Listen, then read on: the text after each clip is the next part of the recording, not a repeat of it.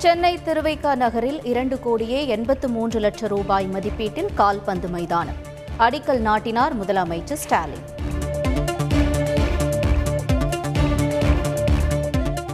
பாமகவின் அடுத்த தலைவர் பொறுப்பை அன்புமணி ஏற்கப் போவதாக தகவல்.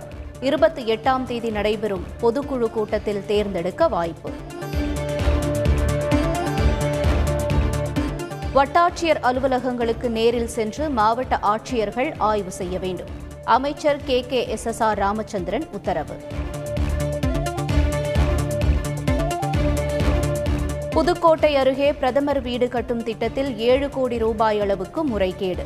அரசு அலுவலர்கள் இருபத்தி நான்கு பேர் மீது வழக்கு பதிவு செய்ய அனுமதி கோரி லஞ்ச ஒழிப்புத்துறை கடிதம்.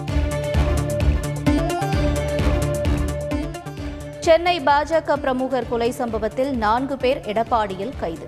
சென்னை ஆயிரம் விளக்கு காவல் நிலையத்திற்கு அழைத்து வந்த போலீசார். அடுத்தடுத்து புகார் கொடுத்து துன்புறுத்தியதால் பாஜக பிரமுகரை கொலை செய்தேன் கைதான ரவுடி பிரதீப் போலீசில் பரபரப்பு வாக்குமூலம்.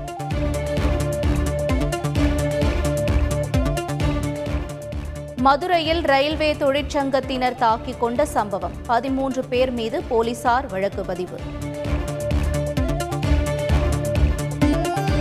தமிழகம் மற்றும் புதுவையில் அடுத்த ஐந்து நாட்களுக்கு மிதமான மழைக்கு வாய்ப்பு. ஒரு சில இடங்களில் கனமழை பெய்யும் என்றும் இந்திய வானிலை ஆய்வு மையம் தகவல். ஒன்பது ஏழை ஜோடிகளுக்கு திருமணம் நடத்தி வைத்தார் முதலமைச்சர் ஸ்டாலின். முப்பத்து மூன்று பொருட்கள் அடங்கிய சீர்வரிசை தொகுப்பை வழங்கி வாழ்த்து.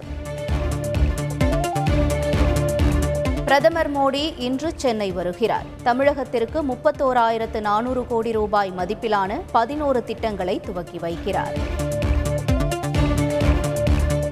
காவல்துறையினரின் கண்காணிப்பு வளையத்தில் சென்னை நேரு உள்விளையாட்டு அரங்கம். பிரதமர் மோடி பங்கேற்கும் விழாவையொட்டி பலத்த பாதுகாப்பு.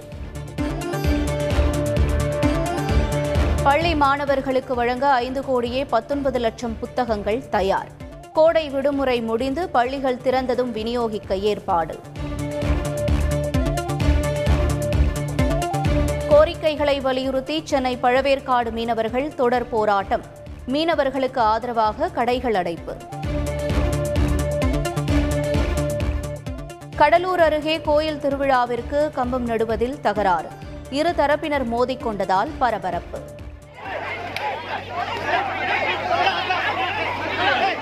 சத்தியமான காலில் விழுந்து கும்பிட்றாங்களா?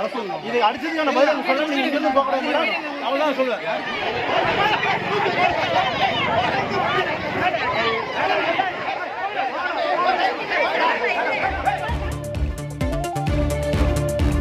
சென்னை அண்ணா பல்கலைக்கழகத்தில் மேலும் இரண்டு பேருக்கு கொரோனா. தொற்று பாதித்தோர் எண்ணிக்கை பதினொன்றாக அதிகரிப்பு.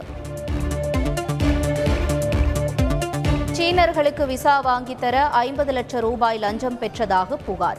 கார்த்தி சிதம்பரத்திடம் சிபிஐ விசாரணை.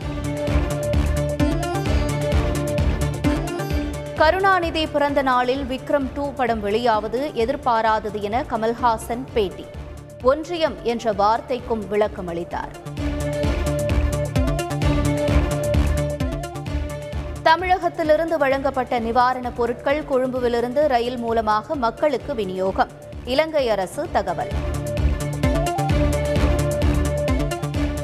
மசூதிகள் உள்ள இடங்களை தோண்டினால் சிவலிங்கமே கிடைக்கும். தெலுங்கானா மாநில பாஜக தலைவர் சர்ச்சை பேச்சு.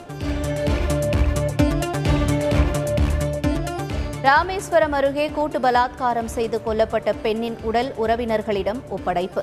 அறிக்கை கிடைக்க ஐந்து நாட்கள் ஆகும் என தகவல். ஆப்கானிஸ்தானில் இருவேறு இடங்களில் பயங்கர குண்டுவெடிப்பு. பதினான்கு பேர் உடல் சிதறி உயிரிழப்பு ஏராளமானோர் காயம். மேற்கு ஆப்பிரிக்காவின் செனகல் மருத்துவமனையில் பயங்கர தீ விபத்து. பதினோரு பச்சிளம் குழந்தைகள் உயிரிழந்த சோகம். பிரெஞ்ச் ஓபன் கிராண்ட்ஸ்லாம் டென்னிஸ் தொடர். மூன்றாம் சுற்றுக்கு தகுதி பெற்றார் ஜோகோவிச்.